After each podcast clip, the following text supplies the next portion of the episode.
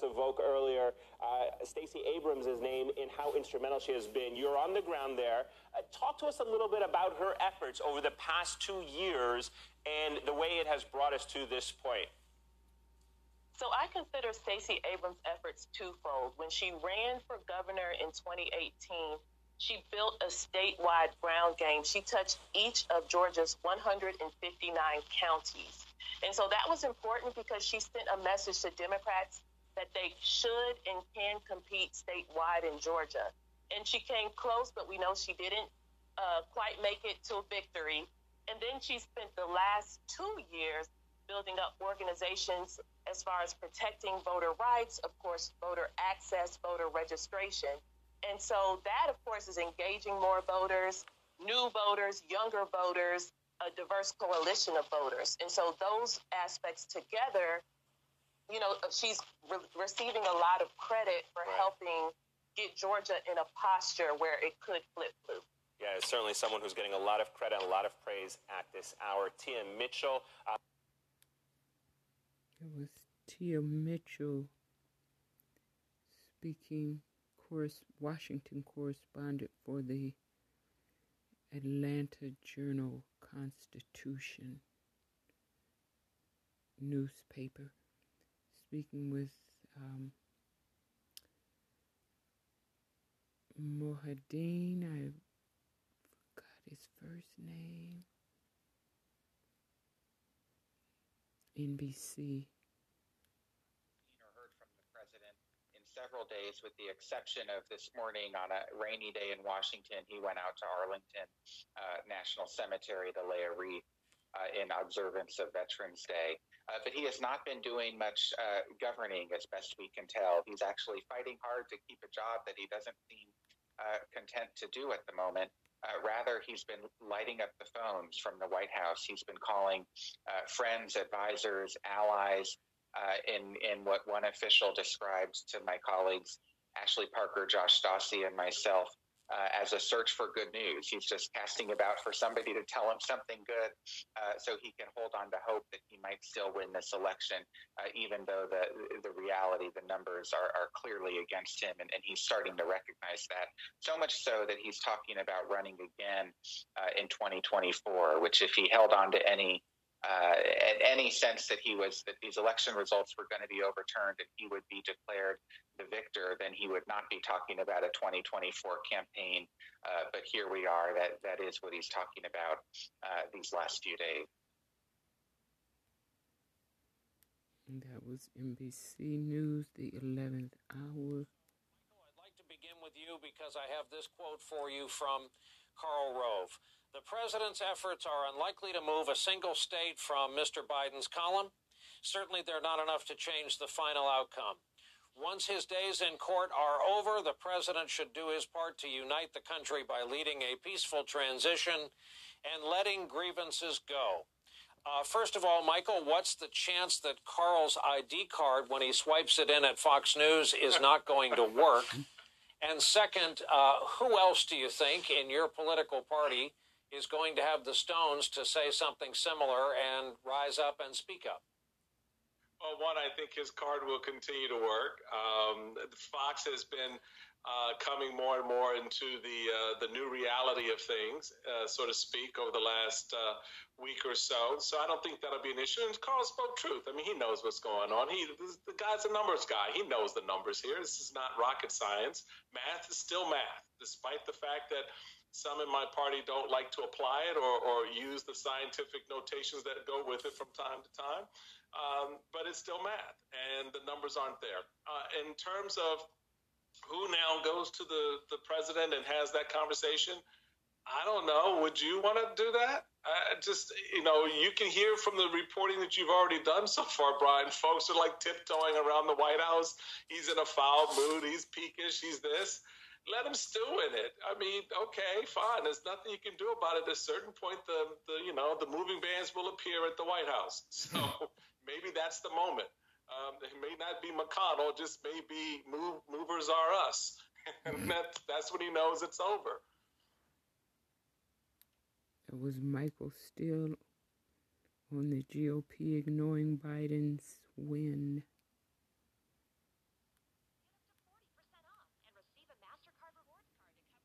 This is NBC News app from the App Store.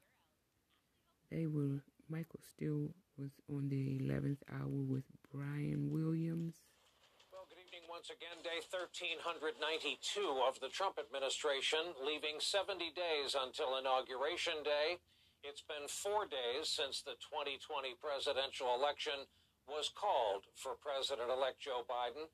Donald Trump's powers as president expire at 12 noon on the 20th of January. Today, again, though, our nation set a new and dark record as the coronavirus is now moving and multiplying and escalating at an alarming and deadly level. The experts, many of them on this broadcast, warned us for months that we would see exactly this as the colder weather set in, and they were right.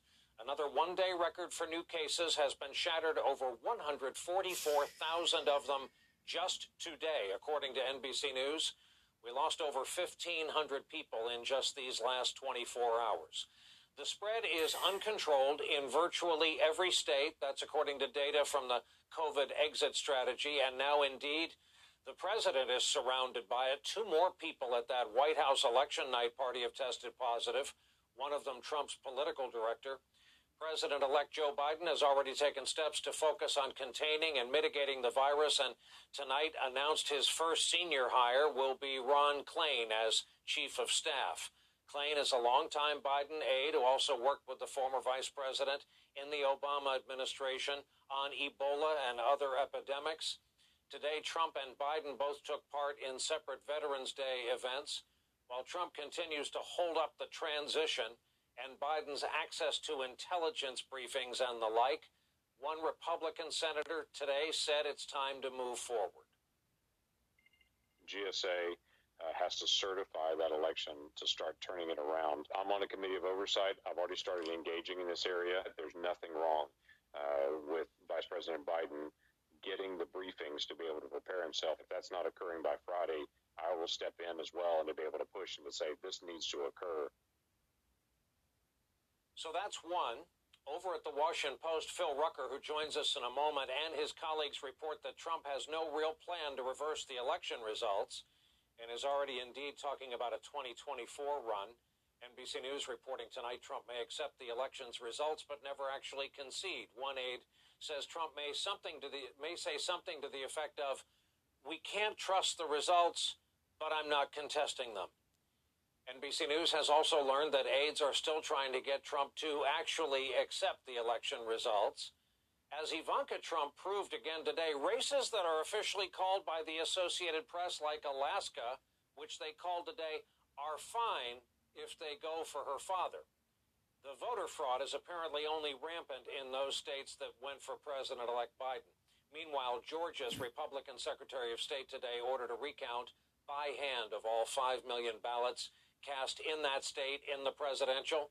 The move comes amid mounting pressure from fellow Republicans who made unsubstantiated accusations of voter fraud in an apparent attempt to discredit Joe Biden's more than 14,000 vote lead in Georgia. Well, today, Georgia's Secretary of State said he saw no evidence of widespread voter fraud. The Trump campaign welcomed news of the recount. Every time we take a step along this process, we believe we are getting closer to our goal, and that is the president winning these states and ultimately being reelected. Today's announcement celebrating the hand recount in Georgia is another step along that path. A lot of audio from today, very few people on camera. Despite that, there are a lot of questions about Trump's losing legal strategy in contesting the election. Wall Street Journal reporting that it's mainly to try to block key states' legal certification of Biden's win, although Trump's aides and election law experts say that's a long shot. While over on the Journal's op-ed page, even Karl Rove wrote tonight that, quote, "This election result won't be overturned."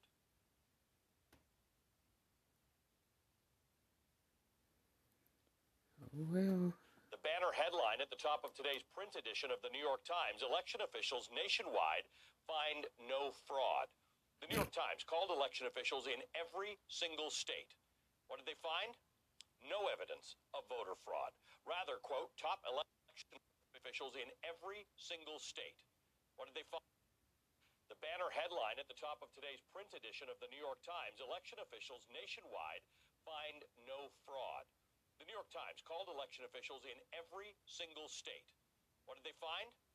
No evidence of voter fraud.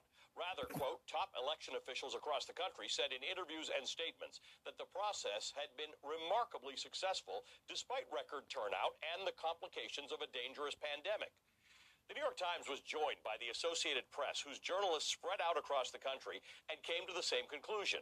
Their headline, quote, states cite smooth election despite Trump's baseless claims. Now, election experts told the Associated Press that the increase in early voting, with 107 million people voting early, in person, and by mail, helped take pressure off Election Day operations. The AP also noted that there were no incidents of violence at the polls or voter intimidation. Quote, the 2020 general election was one of the smoothest and most well-run elections that we have ever seen, and that is remarkable considering all the challenges. And that was said, by the way, by a Trump-appointed Democrat on the Election Assistance Commission. And if you stop to think about it for a minute, it is remarkable that this election went so smoothly in the middle of a raging, out-of-control pandemic and amid constant haranguing from the president about a rigged result, also amid the ever-present and worrying specter of foreign interference.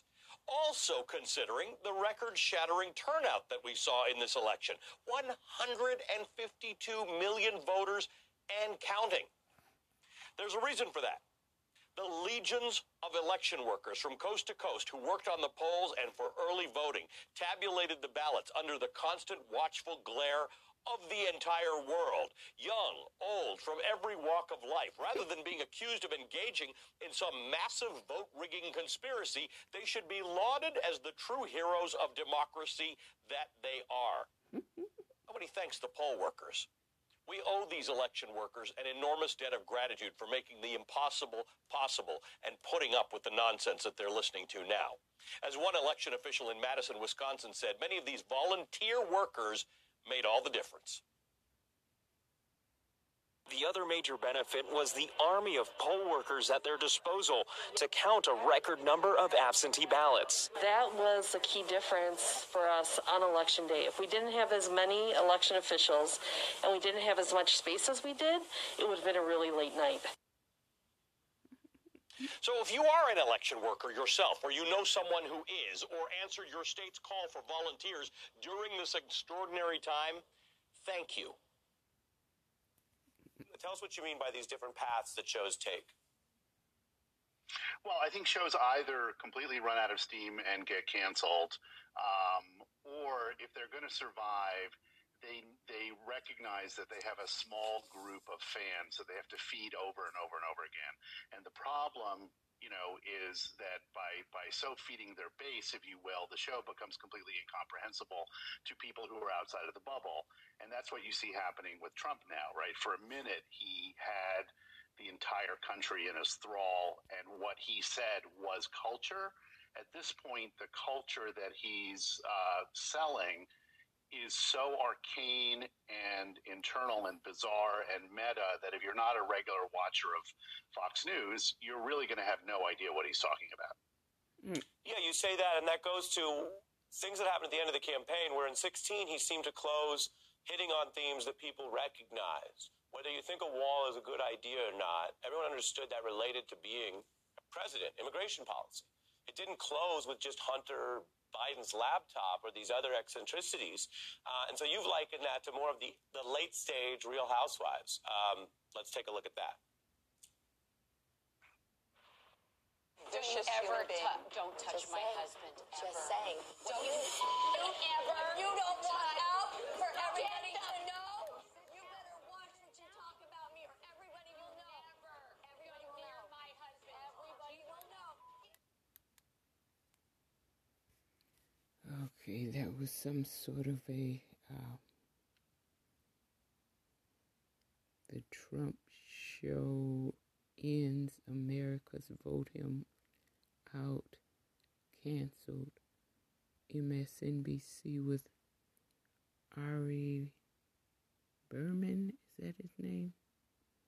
Ari Fleischer, no, I forgot his name. But anyways, he's interviewing some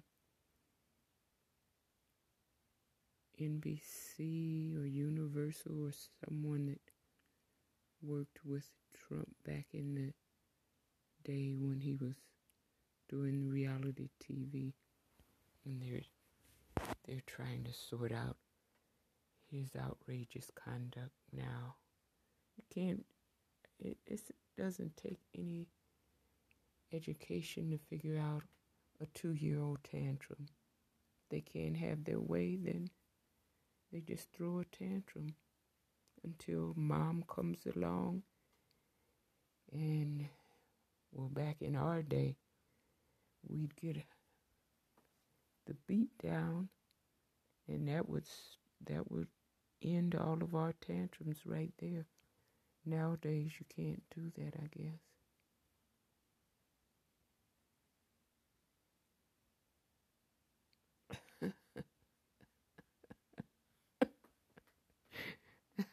I gotta play this for you. It says, the title says, Epic Loser, or as Trump says, Loser. Epic Loser. New data shows Biden smashing 80-year record in victory over Trump. Yeah, let's hear this.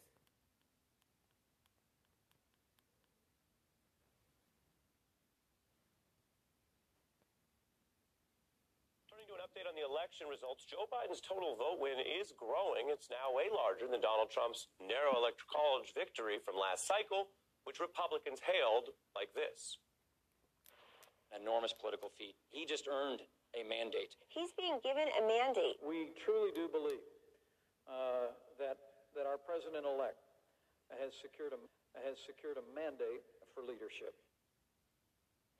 You hear it there. They all agreed it was a mandate, this authority from the American people to now lead. But if that was a mandate, what is this? Joe Biden's advantage in the total vote tops 5 million now, with more votes coming in. Biden's percentage of the total vote is basically about to hit 51%, and it's already surpassed what Reagan got in 1980, which now makes Joe Biden, get this, coming through with the highest number of any challenger to an incumbent. Incumbent presidents are hard to beat, since all the way back to 1932. And when you look across the country, take these 3 key Midwestern states that clinched Trump last time, Michigan, Wisconsin, Pennsylvania, Biden winning all of them by more than double Trump's edge in 2016. Tonight, ballots, of course, are still being counted. And we know, and we've reported on the fact that Trump upped his vote total to 72 million votes. But here's the full map. Republicans did do well in the House, but Biden's total vote edge continues to grow. And those gray states, if they ultimately are called blue, would build the Electoral College edge as well. So let me take it all together for you. Joe Biden didn't just win. He won decisively across this whole country with the kind of numbers that Trump's own aides used to say was a mandate. Call this a super mandate. Call it what you want. We have a winner and a loser and one of the largest margins in many decades. He got his you-know-what beat. Joe Biden beat his you-know-what. And so he's just so sour and salty. With that very simple thought, a defeated man once said, nothing. Well, I do think your point is strong in that if Donald Trump felt like he was on the verge of winning this, if he felt like he was on the verge of this being flipped to his side, I can't imagine that you wouldn't see him in public a lot. I can't imagine that you wouldn't see him commanding big crowds. We heard all this discussion about rallies continuing. It's pretty clear that his heart isn't in it based on the news. So I think it is a pretty big tell as to where we are in this race. I think probably more the tell is that the legal avenues are dwindling. States are certifying their elections. And in just a matter of days, we'll have the final answer in this race. Right. And we have the answer. We just have the denial around that final answer. And Professor Murray, I have a very goofy poll here on Deadline. Our journalist producers pulled this up. It's a real thing. But I have to note it's goofy that we're polling this as a nation. This is from Reuters. And the question is about who won the election, which is a thing we all know. 79% of people will say Biden won. 13% are clinging to this idea that it's not yet decided, which has an element of technical. There's a technical aspect to that in the certification process if you want to be very charitable. But the problem for Donald Trump is down in the right-hand corner there.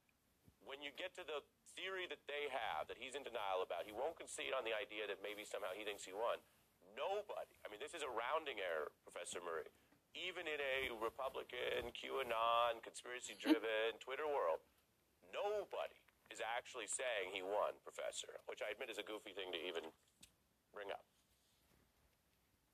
No, I mean, the truth is incontrovertible. I mean, this was an election Joe Biden won by wide margins, even in those battleground states that are still being contested.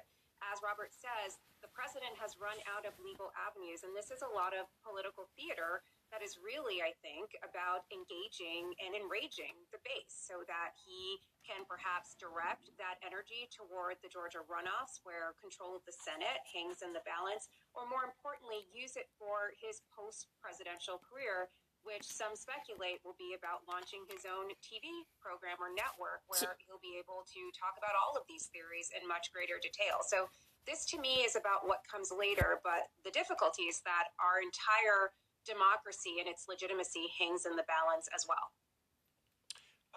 All very well put. Ashley, I want to ask you about what his aides are saying based on your reporting. And I admit this is a bit of a difficult question. We have it up on the screen. It says Trump may accept results, but never concede he lost, say Trump aides. Can you help me with this Cheshire Cat level riddle? Because I believe that if you accept the results that you lost, that is the concession. You either accept that or somehow you don't. Legally, it doesn't matter. But can you unpack that for us from your reporting?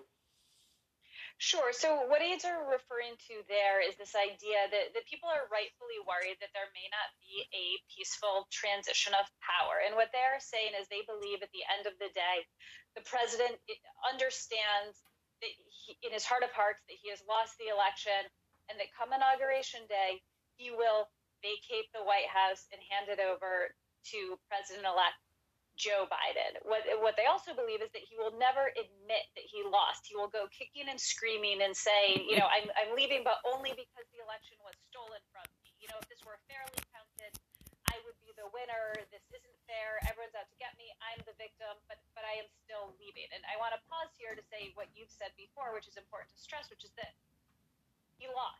He lost fair and square, he lost the popular vote, and he, more importantly, lost the Electoral College vote, which is how our country decides who the president of the United States is. But that is specifically what aides are referring to in that riddle wrapped in a puzzle, wrapped in an enigma.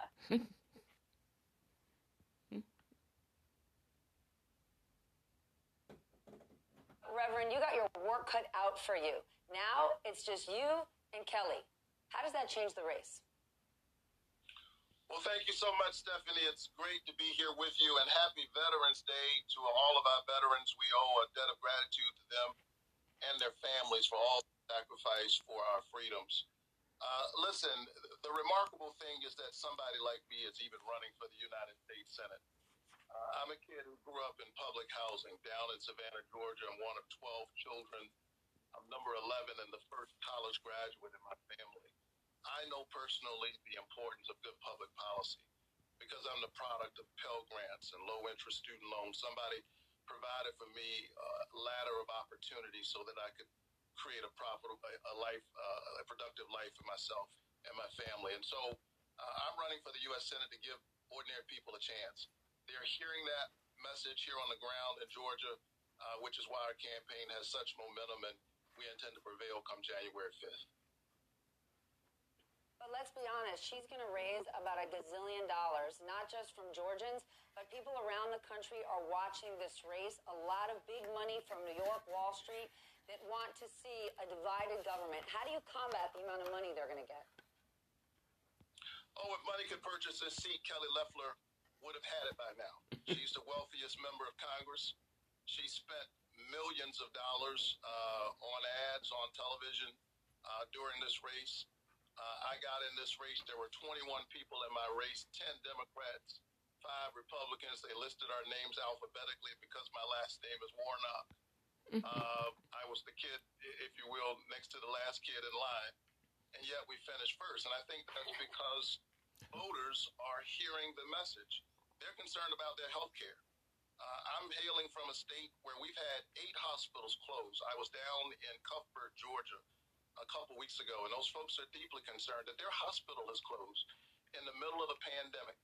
I hear Kelly Loeffler talking about everything else, and that's what she intends to do in this race, except the fact that she's trying to get rid of their health care in the middle of a pandemic. I think that's terrible news, and I intend to stand up for ordinary people, not ask the question which politicians are winning or losing, the ways in which too many of our families are losing, and I intend to go to Washington and stand up for ordinary people.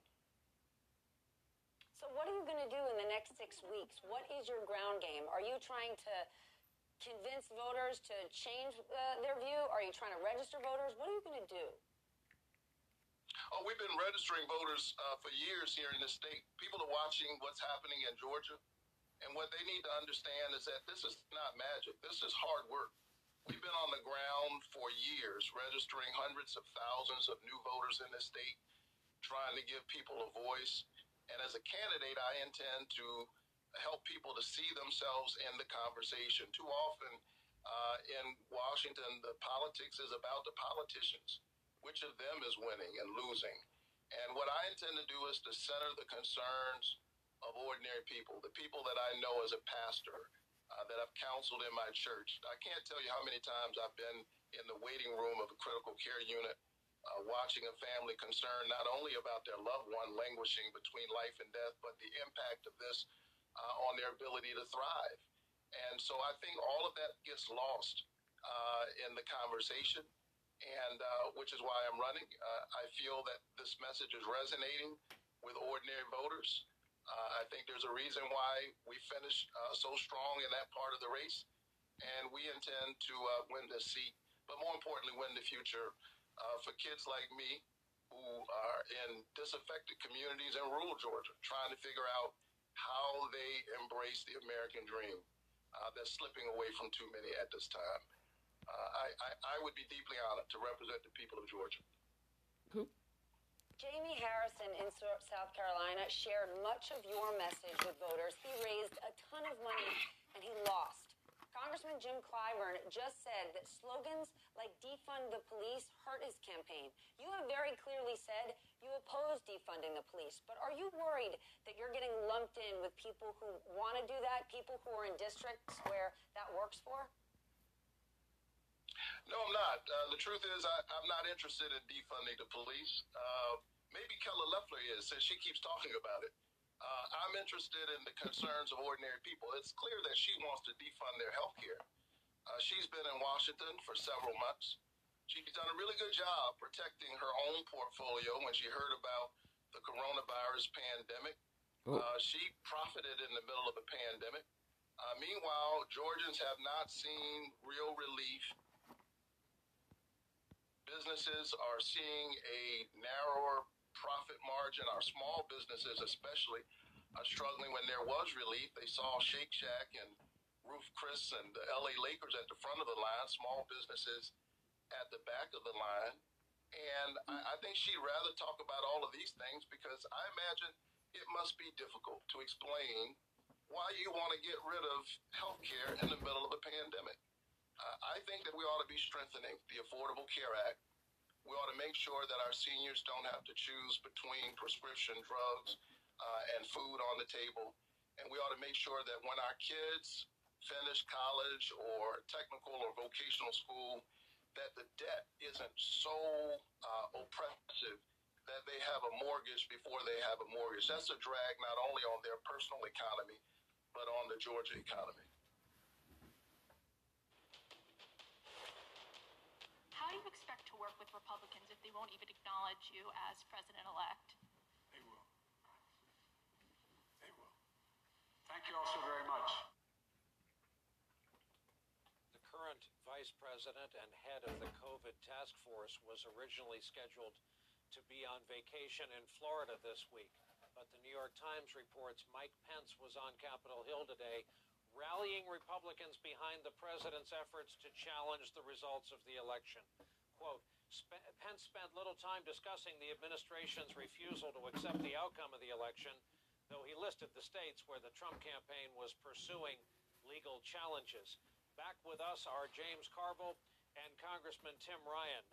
James, how long are you going to be cool with the theory of be patient, cooler heads will prevail, surely somebody will get to Trump, surely there will be a proper transition and a proper inauguration? Well, I urge him to recount everywhere. Beat him twice. I'm not satisfied with beating him once. Recount until you drop. I don't care. And it's going to be December the 14th, or I'm not sure, but the Constitution, the statutory, that lays out when this is going to happen. And they're out there scamming. They're raising money, and they're not even putting it in the recount. And now they want Don Jr. to run the RNC that can scam more money.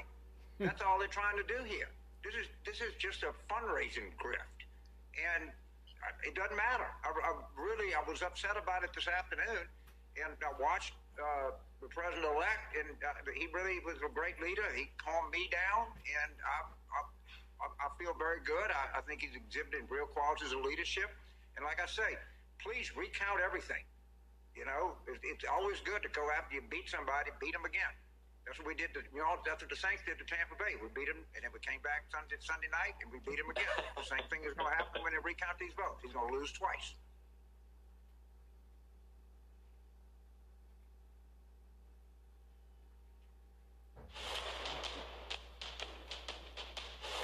Well, good evening once again. Day 1391 of the Trump administration. 71 days to go until the inauguration. That brings us to the transition to a Biden administration.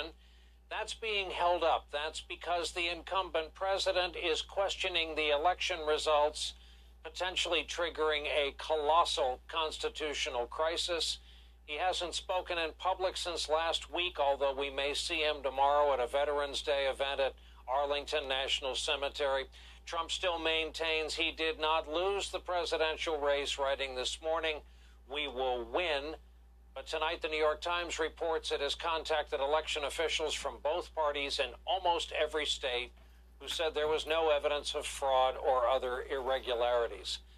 Nothing has changed the central fact tonight that Joe Biden is the president-elect of the United States. Today, he said his transition team is indeed moving forward. The ability for the administration in any way by failure to recognize us as our win does not change the dynamic at all in what we're able to do.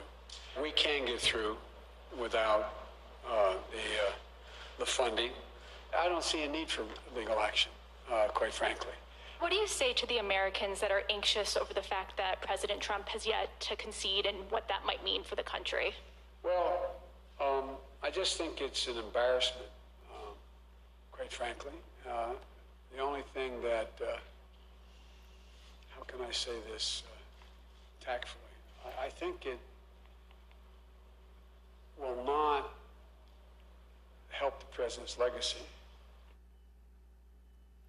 Biden is still ahead of Trump by more than 257,000 votes in the states where lawsuits have been filed to challenge the results. Biden is leading by over 4.9 million in the total vote, the popular vote. And while the math appears not to be working in Trump's favor, there are new signs of the Trump administration's role in blocking this transition to the president-elect. NBC News has confirmed the Washington Post reporting that the White House Budget Office has directed federal agencies to go ahead and continue preparing the Trump administration budget proposal for the next fiscal year. NBC News also reporting Trump loyalists have now been installed in top positions at the Pentagon, one day after the firing by tweet of the defense secretary and the resignation of several other senior officials. And over at the State Department, Secretary of State Mike Pompeo made this rather bold statement. There will be a smooth transition to a second Trump administration. All right, we're ready. The world is watching what's taking place here. We're going to count all the votes. This department frequently sends out statements encouraging free and fair elections abroad. Yes. And for the losers of those elections to accept the results, doesn't President Trump's refusal to concede discredit those efforts? That's ridiculous. And you know it's ridiculous. And you asked it because it's ridiculous. That is America's top diplomat on the world stage. President-elect Biden, who's already taken calls from 6 foreign leaders, including some of our closest allies, dismissed Pompeo's remark. So far, there is no evidence of any of the assertions made by the President or Secretary of State Pompeo. Secretary of State Pompeo. Meanwhile, on Capitol Hill, Senate Republicans and their leader, Mitch McConnell, for the most part, backing the president in their refusal to publicly recognize Biden as the president-elect. Senators, did Vice President Biden win the election? We don't know yet, dude. We haven't been certified. Senator, have you congratulated Vice President Biden yet? No. Why not? Congratulations. Have you spoken to Vice President Biden yet? I have not. Do you believe he won the election? The president wasn't defeated by huge numbers. In fact, he may not have been defeated at all. That last guy there is Senator Roy Blunt, Republican of Missouri. You just heard him say he may not have been defeated at all, talking about the president. He's actually chairman of the Joint Congressional Committee on Inaugural Ceremonies, so he might be getting busy here soon. There is also growing concern tonight about the impact of the highly charged transition crisis on our national security. Another piece in the Washington Post notes current and former officials fear that Trump may be inclined to disclose highly classified information for his own purposes. House Democrats are now demanding Trump officials keep and preserve all records that may be subject to congressional subpoenas or investigations.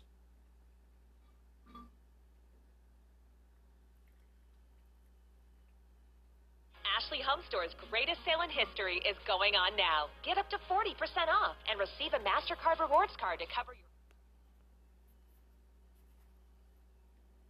That sounds like a coup to me. It sounds like they're planning a coup to keep Biden out.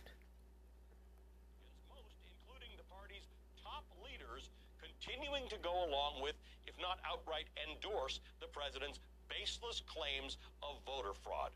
Mitch McConnell today said Republican hesitance to accept the result was neither unusual nor alarming, while at the same time suggesting Republicans will likely not recognize Biden's electoral victory until the Electoral College meets next month, December 13th. The number 4 Republican in the Senate today went further, suggesting Trump may have actually won the election. No. The president wasn't defeated by huge numbers. In fact, he may not have been defeated at all. He was defeated by over 5 million votes. Some anonymous GOP officials continue to insist that Senate Republicans are merely humoring the president and that Republicans' tight embrace of Trump is driven not by fear, but by need for his supporters in the 2 upcoming Georgia runoff contests.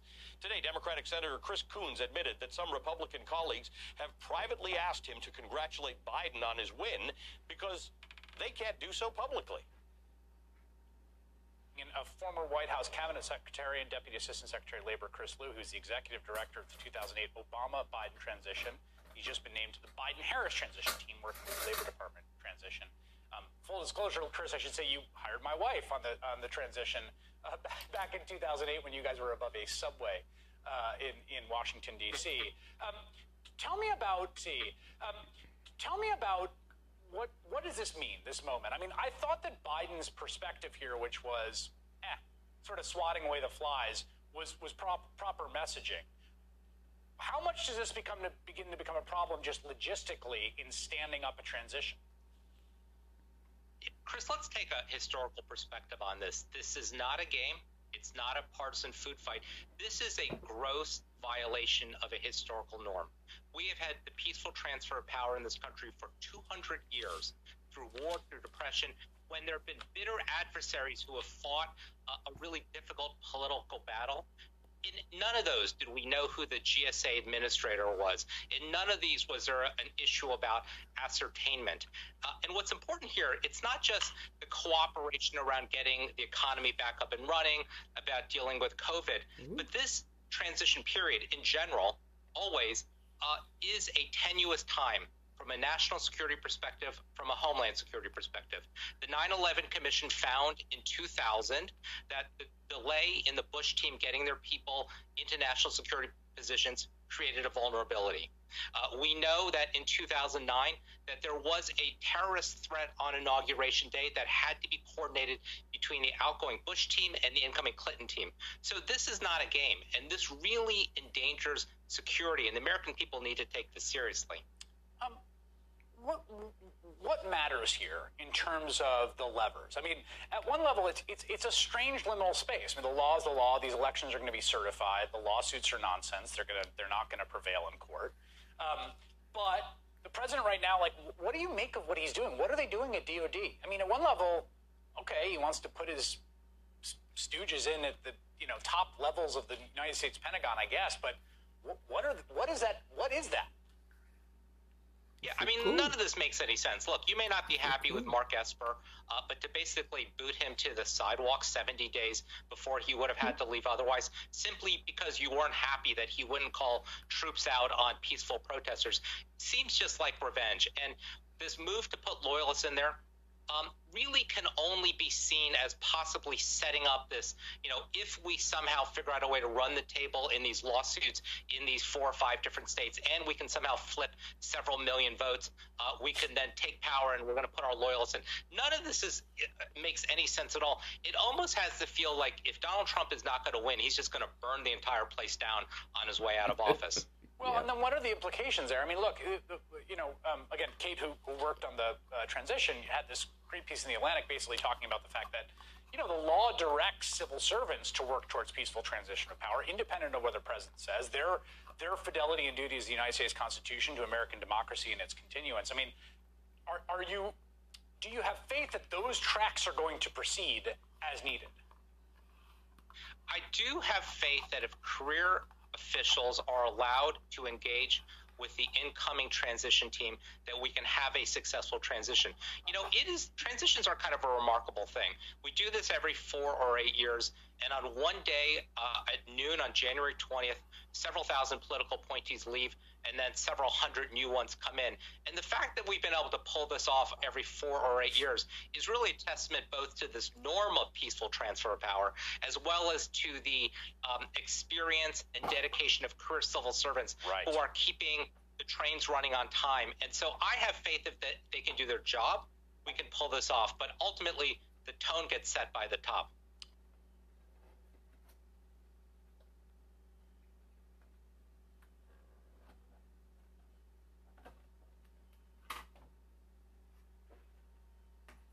As you know, we are nearing the final vote tally. President-elect Joe Biden defeated Donald Trump in the 2020 presidential election, actually quite decisively.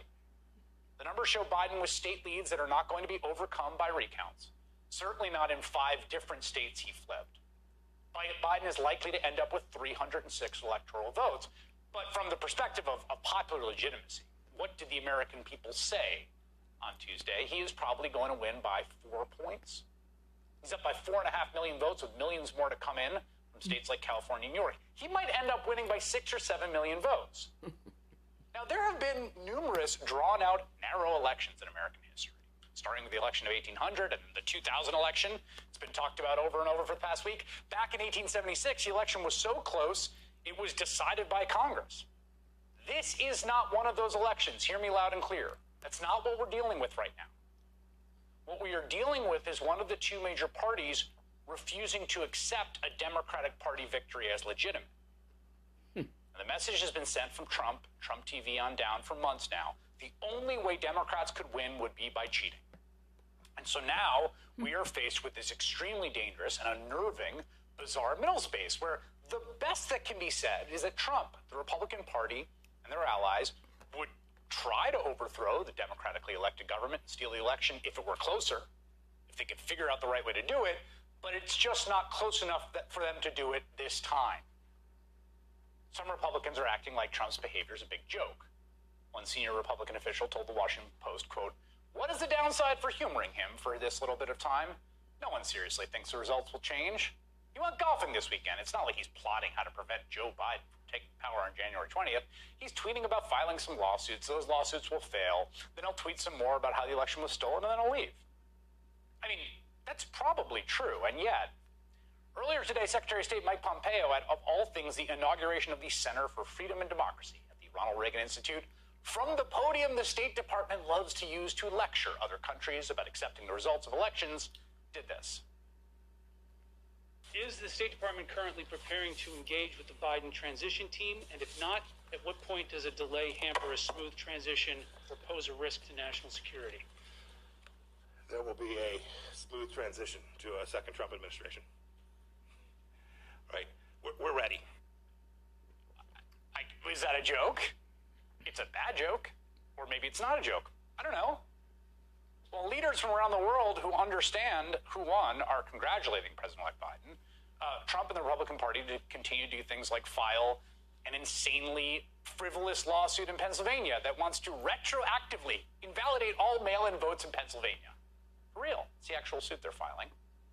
Georgia's entire Republican delegation, all of the elected office holders in Congress, sent a letter to the Republican Secretary of State in Georgia, who they are mad didn't oversee an election that stopped Democrats from voting, and they allege serious allegations of voting irregularities with no evidence whatsoever.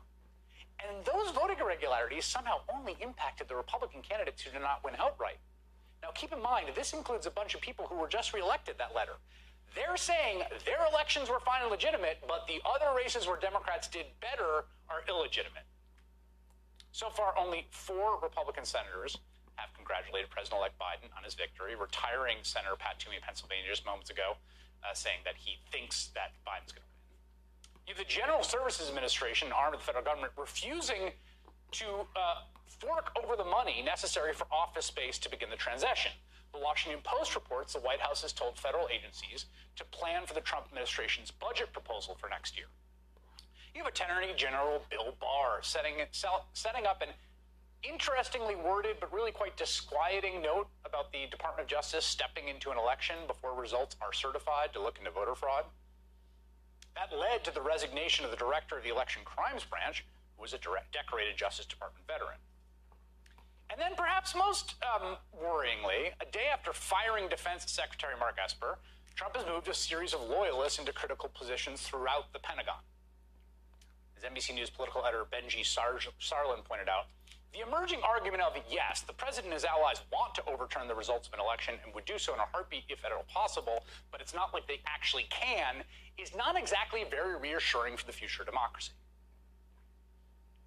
At a certain point, if you're just trollingly pretending to be engaged in a coup, when do you cross over to actually trying for a coup? Speaking at a press conference this afternoon, President-elect Biden dismissed the Republican attempts to delegitimize the election. The ability for the administration in any way by failure to recognize us as our win does not change the dynamic at all in what we're able to do. I just think it's an embarrassment, quite frankly. The only thing that, how can I say this tactfully? I think it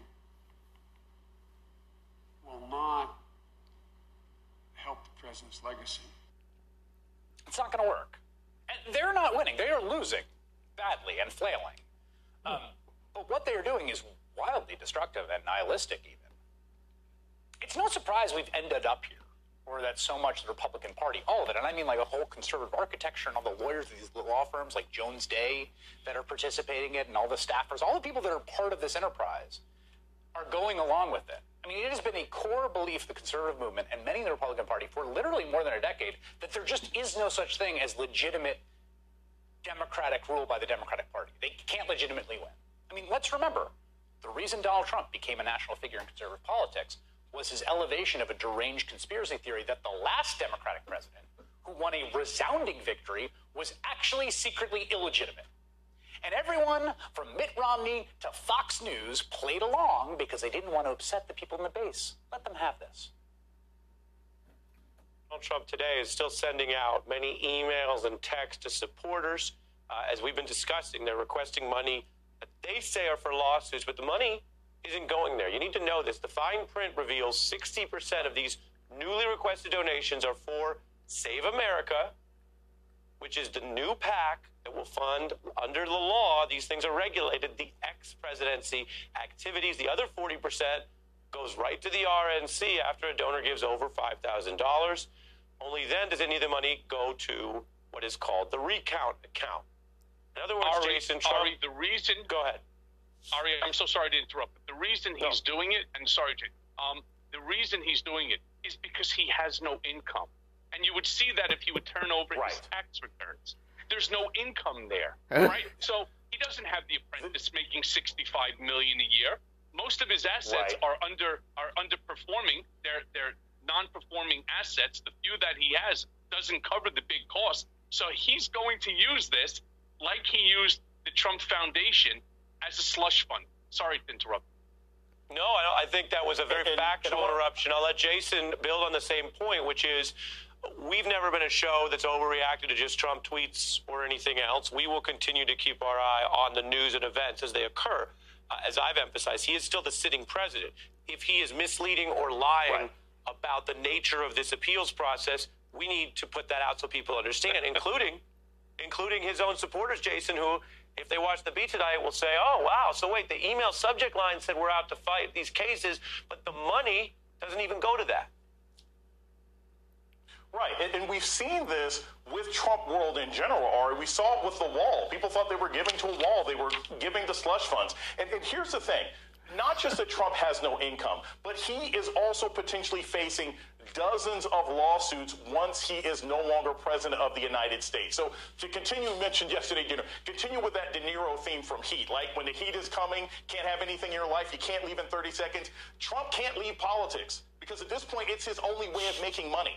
He will perpetually claim that he is running for president. He will open up super PACs. He will do rallies because that's the only way for him to make cash. He will be defending himself legally the moment he gets out of office. And this is what I think, quite frankly, the president should probably want to avoid from a branding perspective. Look, I don't necessarily think he's going to end up in jail. But if he continues to play this game, and eventually, you know, the press is not going to care. The public's not going to care. Republicans are going to start moving along with what they need to do. What he doesn't want is an embarrassing situation of him or someone linked to him having to be removed. He doesn't want the image of somebody coming up to the White House and their key doesn't work. And that's what he's facing if he continues in this mode. I got to get this in. We went from Cohen to De Niro to Pacino to Johnson. It wouldn't be complete without Rosie, who's also clashed with the president long before he was president. But I did catch up with her today. This was just on Instagram Live spontaneously. Rosie O'Donnell, and he's badmouthed her in some of the most sexist ways, likening him now in this moment to a caged animal. Take a look. I think he's in shock, and he doesn't quite know what to do. And he sees no way out, and now he's panicking like a caged animal and trying to, you know, fabricate causes for his trumped up charges against this election and fraud. He's a desperate man, and he's in a desperate situation, and it brings joy to millions of us. Michael, your view of her assessment of him is that desperate? So, first of all, you know, I've grown now to become friends with Rosie. She came to visit me while I was in Otisville. You know, and we became pen. We speak on a regular basis, and I apologized to her each and every day. She told me I have to stop because I was part of that attack on her, which was really obscene and it was gross. I'm going to now interrupt you. I don't know, but Michael, I'm going to interrupt you. So it goes back and forth. That's the thing with lawyers on TV together. But this is interesting. I mean, you're saying that when you were behind the walls there in prison, dealing with much of what you had to deal with because of your work for Donald Trump, that Rosie O'Donnell came and visited you and you guys bonded over all this? She did. She spent over 6 hours with me one day. She was a hit in the rec room. Don't forget, I was in a satellite camp. Everybody loves Rosie, and everybody came over, and she was just as gracious can be. Wow, that's funny. That's so funny. Well, it looks like to me that not only is Trump afraid to face all these lawsuits, but that he's trying to plan some sort of a coup, because he has no income.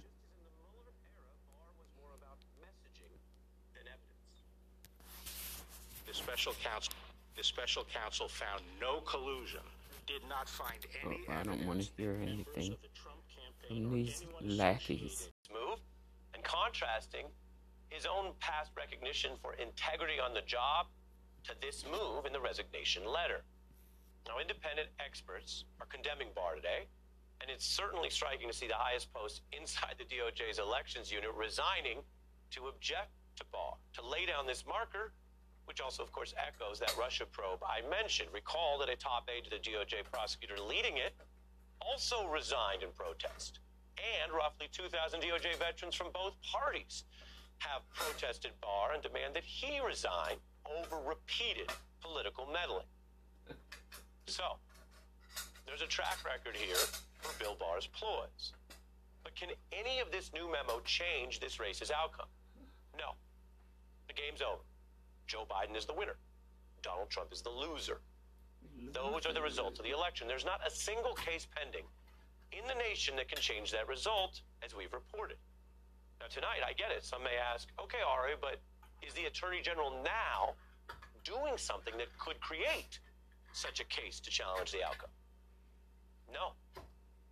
And I'm reporting that answer to you drawn from Bill Barr's new memo itself for two reasons. First, this memo states that the DOJ can only start these reviews earlier if there are clear voting irregularities that would change the outcome of a federal election. And Barr emphasizes, if irregularities would not change the outcome, then those are still delayed until after the election certification process is complete. Translation: most probes will wait unless there's evidence that could change the entire election result. But as we've known for days from all those big board updates, Joe Biden's victory margins are greater than the number of allegedly challenged ballots in any of these key states.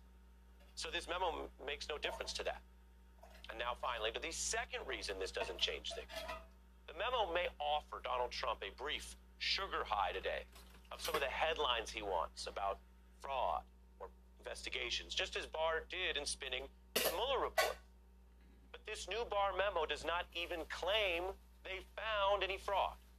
In fact, Bill Barr, in the new memo, writes the opposite. Now, if you're hearing less about this part of the facts tonight, that may be because Barr knows how to play the media and Twitter and get people salivating over words like fraud. But hasn't the Trump era taught everyone that the full truth does require more than overreacting to a few spicy words on Twitter? Come on, you guys. Let's just go to the actual source. Barr's new memo states the DOJ has not concluded that voting irregularities have impacted the outcome of any election. And he ends the memo with the fair-sounding language that actually we could hear Barr reading to some congressional probe in the future Biden administration, because Barr proclaims that, quote, this is up to the nonpartisan DOJ staff, not to him. He tells the prosecutors, quote, I trust you to exercise great care and judgment.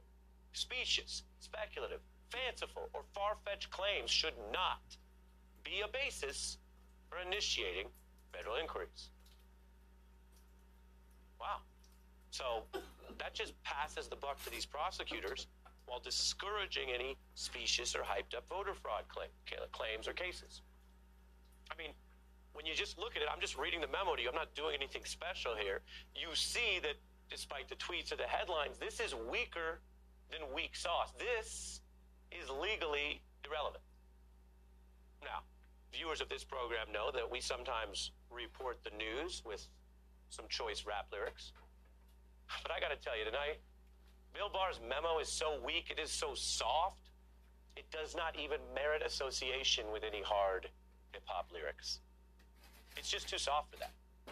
No, as the Trump administration ends and the Barr era at DOJ ends, you can sum up this final messaging memo from the Attorney General with a point courtesy of Joe Jonas and Demi Lovato.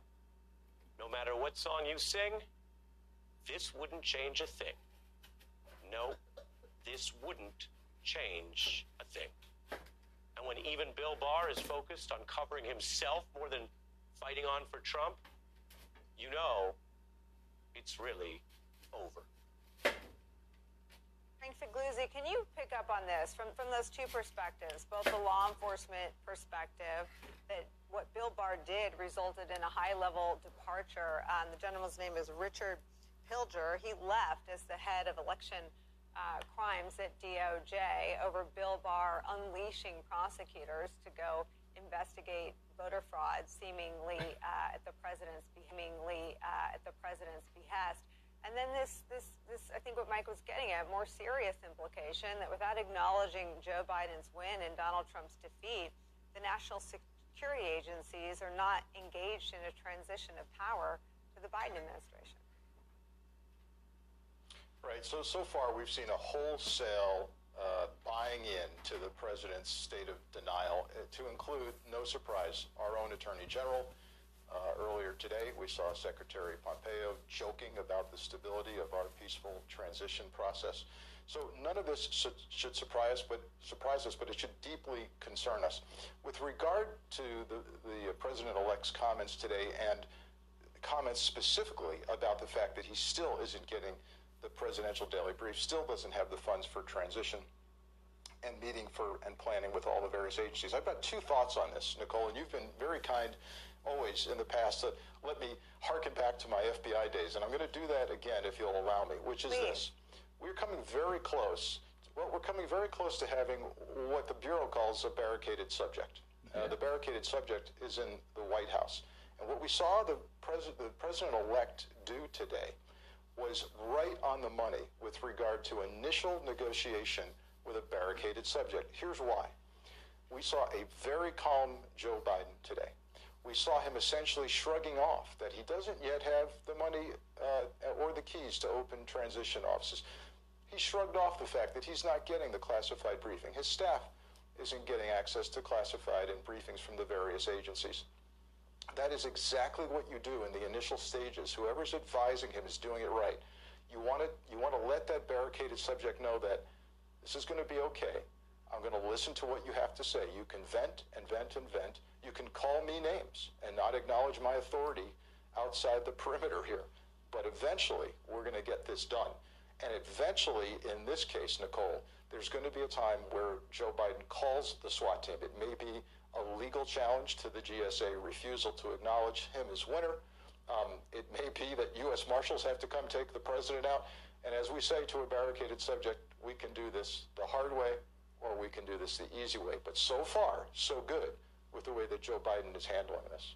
So he's not individual number one anymore, Frank. He's a barricaded subject. What does that mean? What is like the actual, I mean, it sounds like a hostage situation.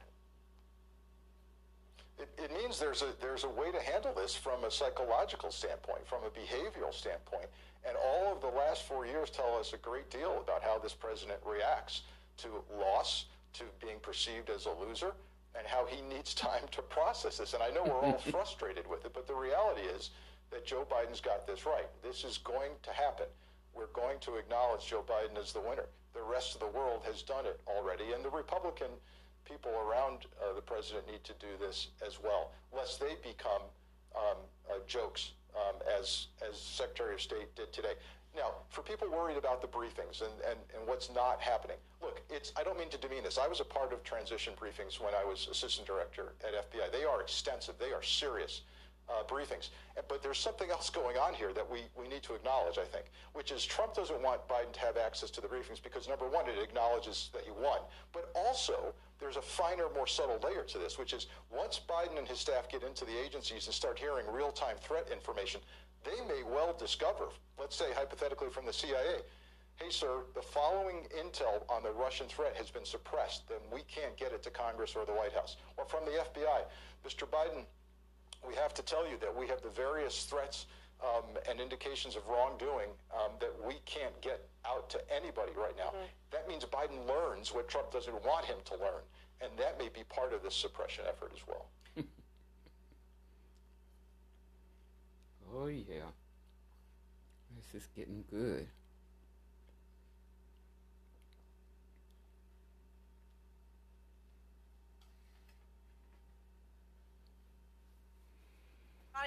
They're going very, very far in this act that what Donna says is going to happen on January 20th isn't. This is some reporting from Annie Carney in today's New York Times. Pence, Vice President Pence, message today to Senate Republicans per source, I want to keep serving with you as President of the Senate, and I think I will. I mean, what is, have you ever seen this? I mean, I guess Kellyanne Conway blurted it out with my colleague Chuck Todd when she said, alternative facts, alternative reality. Yeah, it's not hard to figure out why. You know, Donald Trump will be controlling the 20% that votes at every primary going forward, and every politician knows that.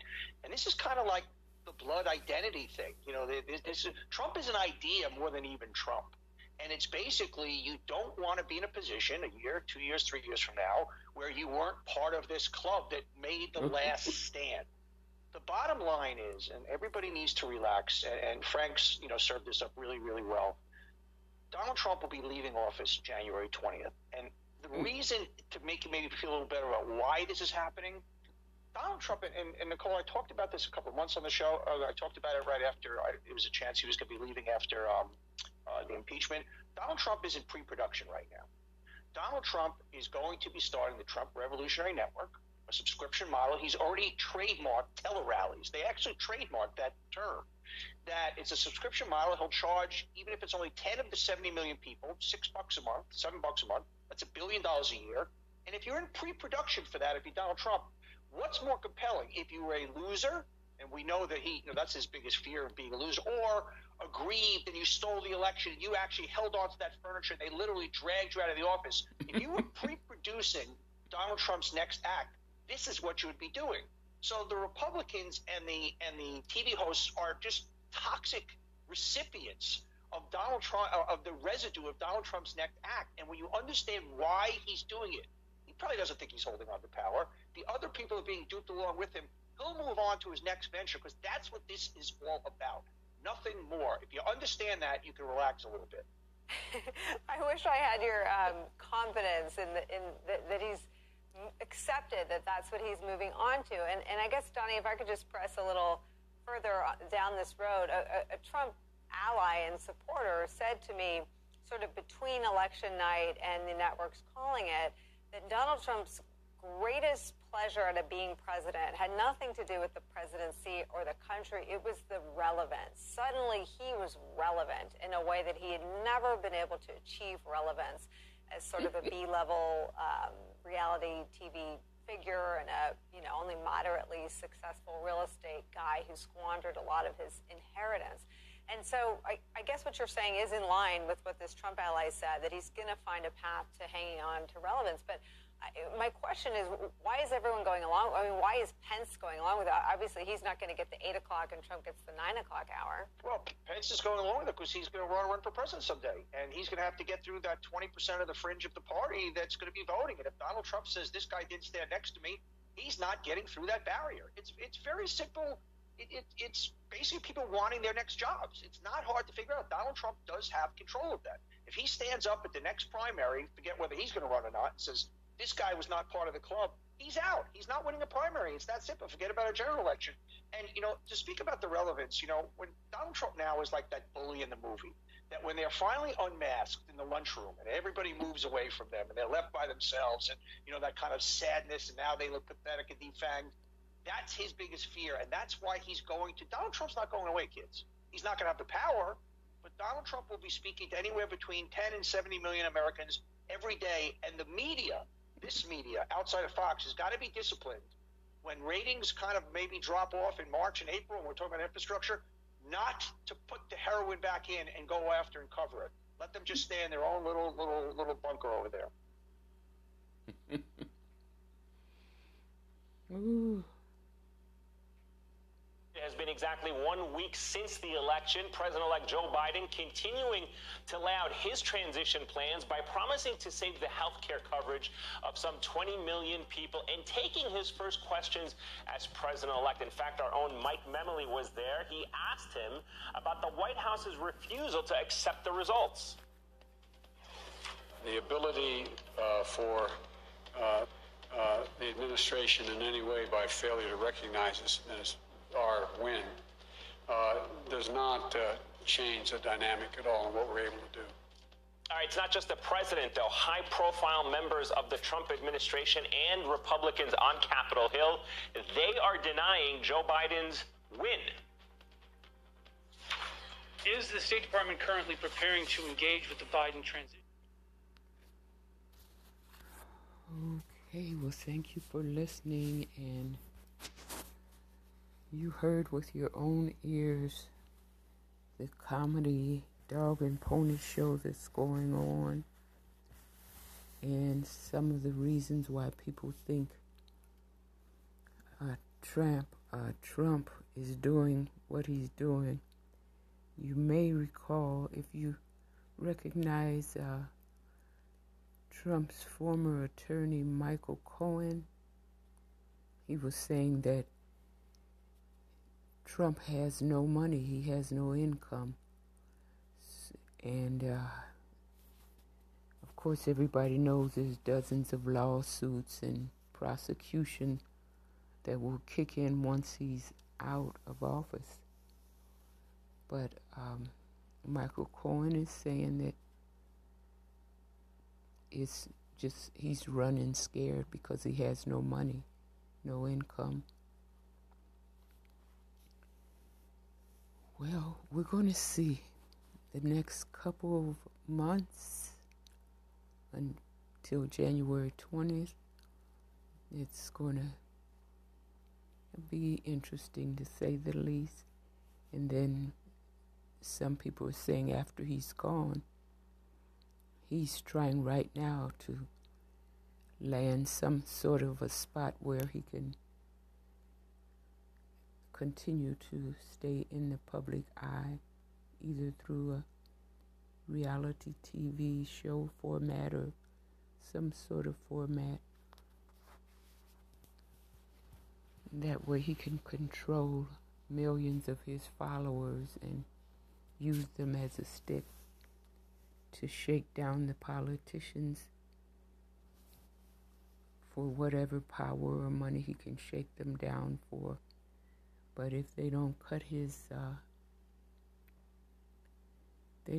supply off soon, then they're going to be stuck with him. And then when he's gone and dead in the sixth circle of hell in Dante's Inferno, when he's gone down there, then his sons, they'll be milking these politicians for bribes. And if they don't find some backbone and step up and stop this. But we're going to see. Let's hear a little bit more. I don't think it's going to be necessary. And in fact, we are moving forward with the transition. There's a practical side to that, though. They're being deprived of millions of dollars that would go toward a transition. But he is trying to make the case, look, you heard me talk about COVID yesterday. I rolled out my advisory council, a 12-member group that's going to work on fighting COVID. Today, I'm talking about the Affordable Care Act and how we're going to build on that. And so he is trying to make the argument that he is moving forward with his transition, despite what is happening with the GSA. There's a little bit of measured optimism there, but there's also some politics going on because, again, Eamon, At the top of his agenda is unifying this country. And in order to do that, he cannot alienate President Trump's supporters.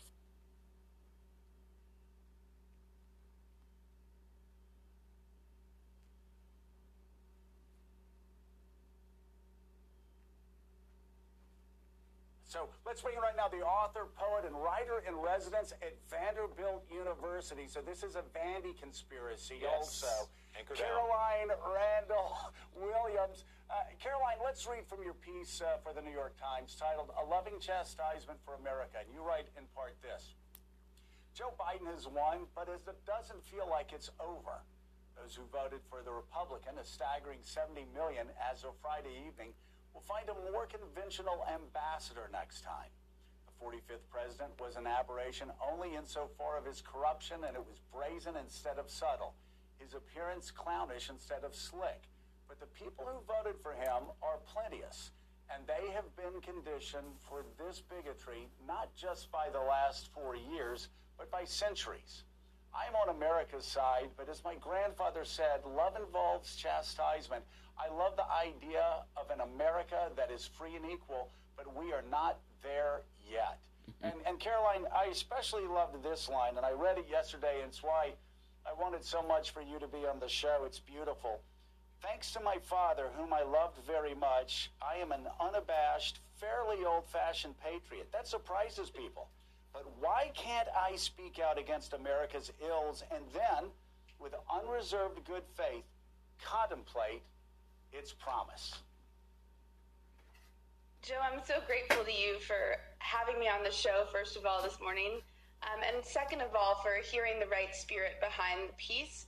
And then third, for picking out that line, because to me, it really speaks to the necessity that we need to have to return to embracing the fact that two things can be true at once.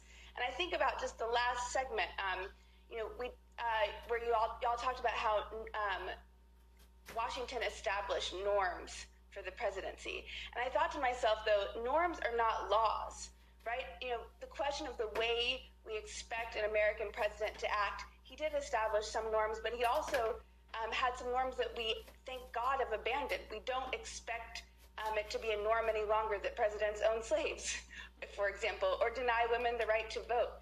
It's really important to me that we maintain a practice of continuing to relentlessly put things into context and frame and reframe them so that we can really push this experiment to live up to like the capacity of our dream for it. Caroline, it's Willie Geist. I am a part of this Vanderbilt conspiracy, so it's great to see you. Proudly so. It's an amazing piece. I hope everybody reads it because you tell your own story so well and so deeply, and how far it goes back to your grandfather being one of the first black men elected since Reconstruction in the state of Tennessee, your father being a conservative Republican who actually worked for George W. Bush in the United States Army. So when you sat down to write this, you're looking at these election results coming in, you're saying, okay, Joe Biden won. For you, that's the good news. For a lot of people in the country, that's the good news. But now we're looking at 71 million people who voted again for Donald Trump, many, many more than voted for him in 2016. So what did that tell you, and how did that compel you to write this piece? I think it told me an old, hard truth, which is that people are prepared to vote either for economics above equity, which is inherently a position of privilege that is at best ignorant and at worst racist. And it also told me that Lee Atwater was really smart, and that whatever he planted in the seeds of the White House and in the minds of Americans abides and is terrifying. And I really think that, you know, it called me to call to account the Republicans that haven't yet followed Joe's model and Nicole Wallace's model and Michael Steele's model of really, you know, coming to reproach their party. Because I think that what the party needs to reckon with is this question of what do you do with the fact that at the moment the conservative ideological set is not, and I don't know if it ever will again be, the popular will of the American people if you actually excise the bigots from the base. You know, because you have to wonder, is there really a form of old-fashioned conservatism that can be effectively applied to American politics when you take into account human error, and by that I mean implicit bias and social and political structures that currently count on the decency of the people with the power in order for equity to be ensured in terms of the application of the law. And then if there is a form of old-fashioned conservatism that can be applied, what does that look like? Because, you know, for Black people in the country, there is no separating of cultural issues from practical political issues, because the practical truth of my life is that it matters, right? And if the policies on the other side don't reinforce that, I don't know how I can come to the table. Yeah, Gene Robinson. So for chastisement to work, the person being chastised has to, in fact, feel chastised. And how do you induce that feeling? How do you induce that knowledge? Well, you know, I think it's we have to figure that out, because I think, you know, Joe talked about a sort of cultural civil war that's happening. I think economics are the first one. That's why, you know, I lived in Mississippi for 5 years and loved it. And it was costing them money to have that flag on their flag. And so they changed it. And I think that maybe we have to try a different tactic. And I think that might be part of it moving forward. Caroline, I'm so thankful that you're on today. And I love you. You said what I've caught myself saying more and more. It's almost like I'm a DBT counselor. Two things can be true at the same time. There can be truths in 1619 and 1776, and we need to figure out how to bring those two truths together. And thank you so much for being with us today. I hope you come back. Yeah, I would love to. Thank you so much for having me. All right, thank you. That does it for us this morning. Chris Jansen picks up the coverage right now. President Trump fired his defense secretary, Mark Esper, on social media yesterday. NBC News reported last week that Esper had already prepared a formal resignation letter, since the Pentagon chief and the president had been at odds over several issues. For instance, Esper was working with Congress to rename military bases named after Confederate soldiers, a move the president opposes. And over the summer, Esper pushed back on sending active duty troops to put down protests, and also distanced himself from Trump's photo op at St. John's Church. John Kelly, the former White House chief of staff, told the Washington Post that Esper, quote, made the decision to stay loyal to the law and the Constitution and paid the price. Speaking to the Military Times last week, Esper himself said, quote, who's going to come in behind me? It's going to be a real yes man. And then, God help us. Joining us now, Chairman of the House Armed Services Committee, Democratic Congressman Adam Smith of Washington. He was reelected last Tuesday to represent Washington's 9th Congressional District. Also with us, former NATO Supreme Allied Commander, retired four-star Navy Admiral James Stavridis. He is Chief International Security and Diplomacy Analyst for NBC News and MSNBC. Admiral Stavridis, God help us, is that over the top? Is that, or are we in unknown territory? I personally, I feel the president is at risk of doing something incredibly destructive to the United States in the next month or two. Am I being overly hysterical?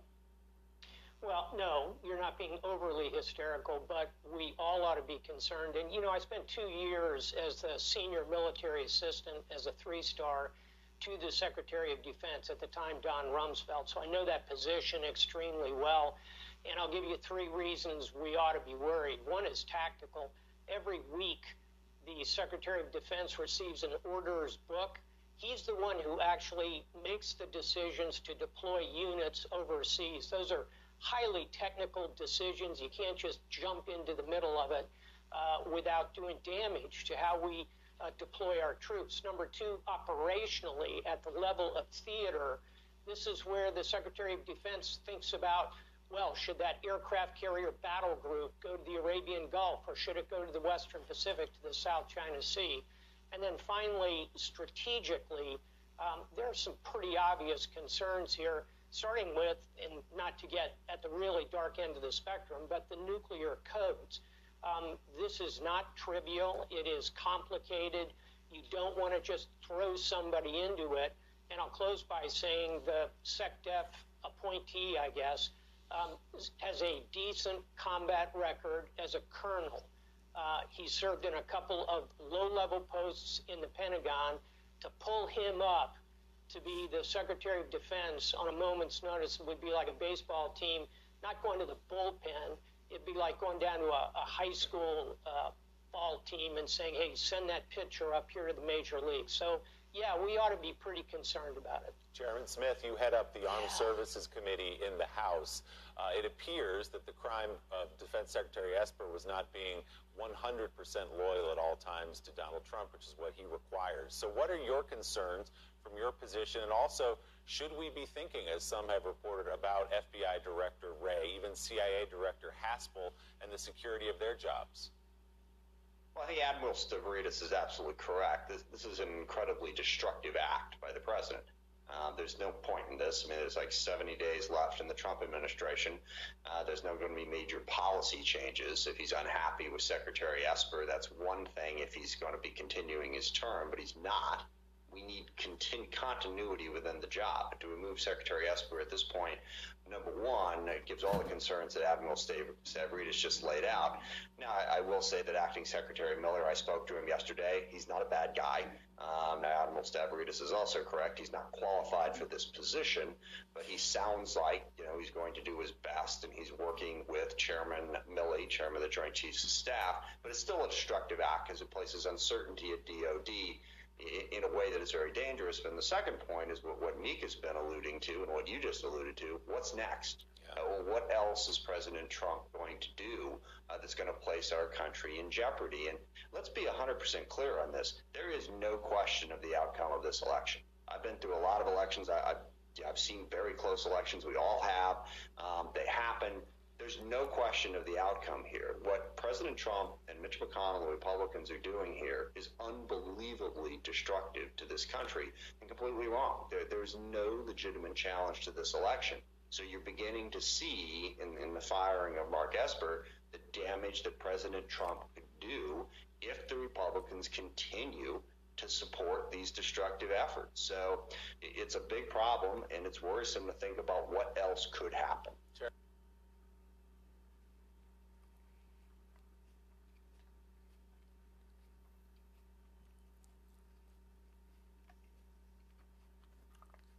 Tia, let me ask you really quickly, if I can, just about Georgia, because we heard Ben Jealous evoke earlier Stacey Abrams' name and how instrumental she has been. You're on the ground there.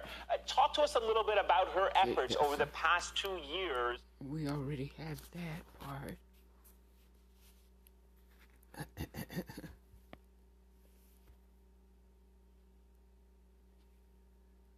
Let's see what this is. President this week. We saw him today. What's your reporting on where he is on his personal journey? Well, Brian, his emotional state is quite fragile. We've not seen or heard from the president in several days, with the exception of this morning on a rainy day in Washington. He went out to Arlington National Cemetery to lay a wreath in observance of Veterans Day. But he has not been doing much. We've heard.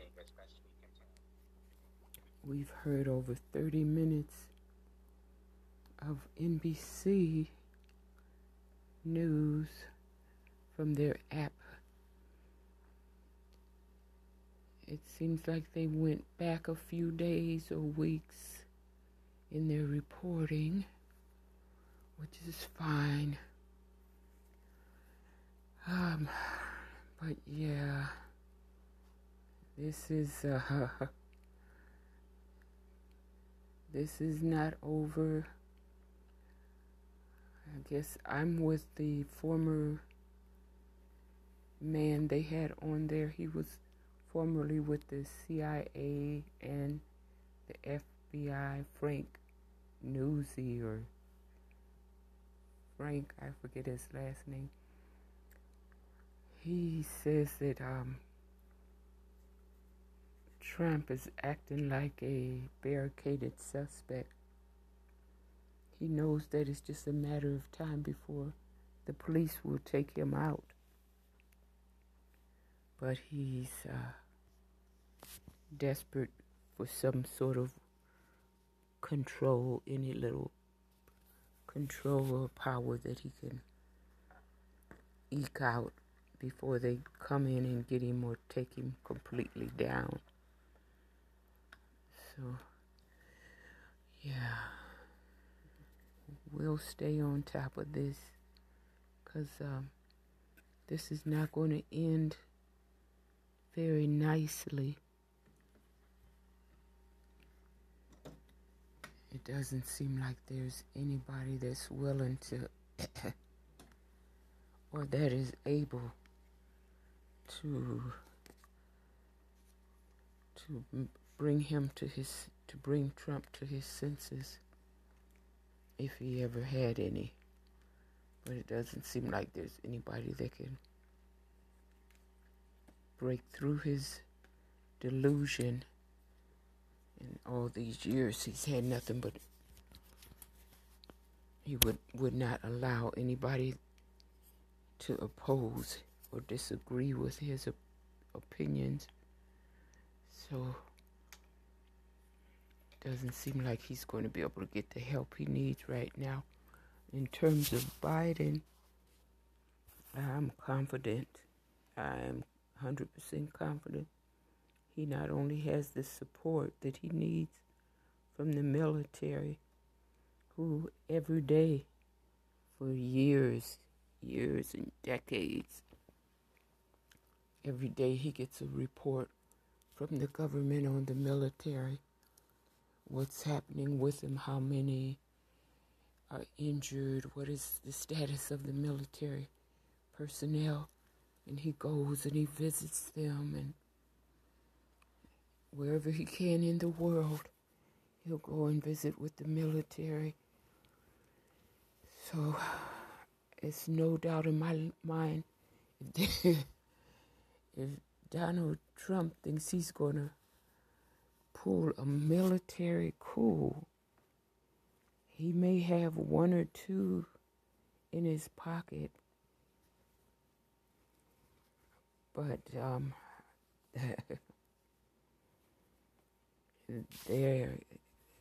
they are signing off their whole career if they go along with some sort of a coup. So not only does Biden win the election, but Biden is calm and collected and says it's not a problem no matter what. If they don't want him to read the daily briefings, he has the option. As a former vice president, he has an option to be read in or read out.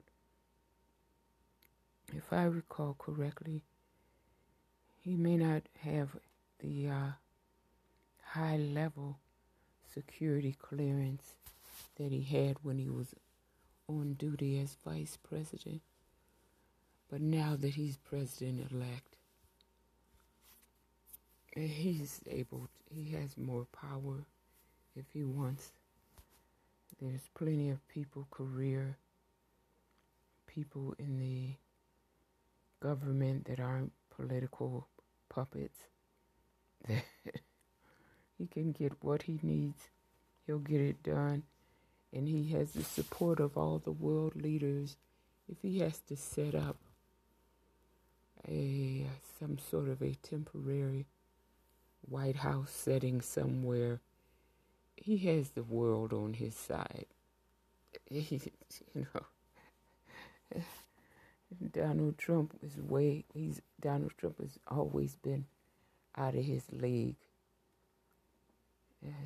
He's always been a laughing stock to the world because he is just nothing else.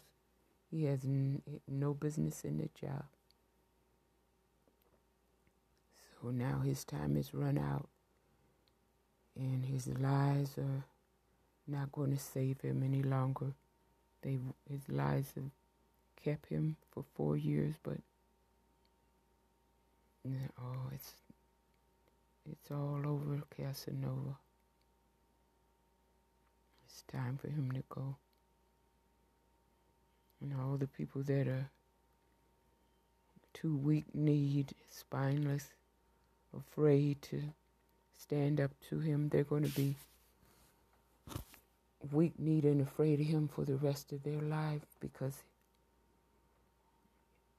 as long as these lawsuits are still pending, he's going to try to blackmail all these weak people for what, and shake them down for whatever he can get. So you see, people, we're in for some fireworks. Maybe for the next year or two and beyond, we will be hearing about this story. If not this election story, we'll be hearing about the prosecutors that are waiting to prosecute him once he leaves the office. Well, I'm sure we're going to hear about this lady that his third wife. I'm sure she will eventually, her and her attorneys, if he has anything, her and her attorneys will get whatever they can for her son and for her. And so if he has nothing now, he'll have even less once he starts to leave the White House. Okay, thank you for listening. Take care.